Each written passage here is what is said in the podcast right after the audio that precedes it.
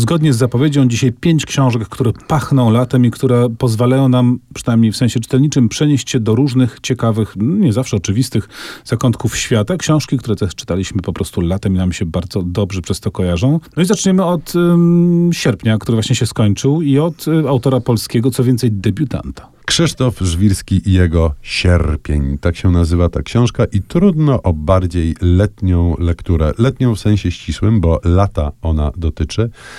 Dotyczy również sposobów spędzania lata. Jest taką refleksją nad tym, czego najbardziej potrzebujemy. Potrzebujemy oddechu, a oddech można znaleźć w miejscach nieoczywistych, nieuczęszczanych tak tłumnie jak Krzywa Wieża w Pizie czy Morskie Oko, a takie miejsca to na przykład Litwa, Łotwa i Estonia.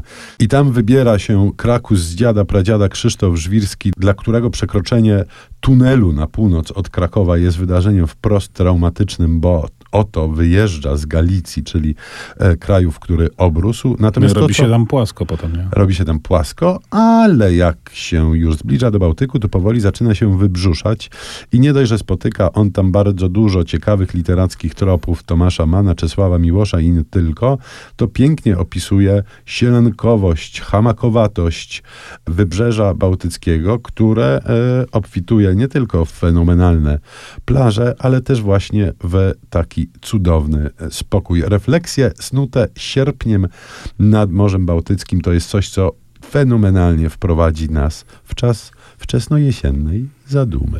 Ja rozumiem, że północ jest mniej ludna i kusząca, chociaż ja przyznam, że mam bardziej stereotypowy pociąg ku południu. I tam właśnie zabiera nas Dionisios Sturis w swojej kolejnej książce poświęconej Grecji i greckości. Książka nazywa się Zachód Słońca nad Santorini. Lubimy tego autora, który w piątce już bywał. Tak, i jak sugeruje podtytuł, jest w tej książce mowa o tej mroczniejszej stronie Grecji. To nie jest książka, która służy jako jakiś taki przewodnik czy inspirator do podróży po konkretnych miejscach. To jest bardziej książka społeczna, problemowa, która pokazuje, no właśnie, tę mroczniejszą stronę Grecji. Ona też ma taki bardzo ciekawy, osobisty aspekt. Zaczyna się od tego, że autor opowiada, jak to podróżując do Grecji. On, po ojcu Grek, wychowany w Polsce i Polakiem się czujący, nie mówiący w ogóle po grecku, zostaje zatrzymany na granicy jako dezerter, jako ten, który nie stawił się do służby wojskowej, no i musi potem mocno kombinować, żeby się z tego wyplątać.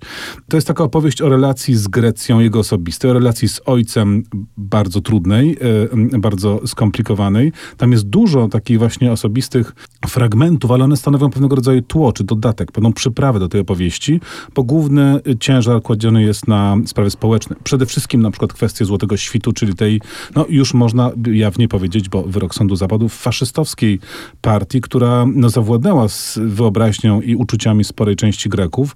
Widzimy, że przerażające rzeczy działy się to zupełnie niedawno w tej pięknej, słonecznej Helladzie. Natomiast za sprawą tanich lotów naszą wyobraźnią zawładnęły a to Korfu, a to Kreta i o Grecji, mam wrażenie, statystyczny podróżnik na południe niewiele wie, więc książki takie jak te są rzeczywiście na wagę złota, bo niewiele publikacji o współczesnej Grecji dostajemy. To jedna z nielicznych, na którą rzucić się należy natychmiast.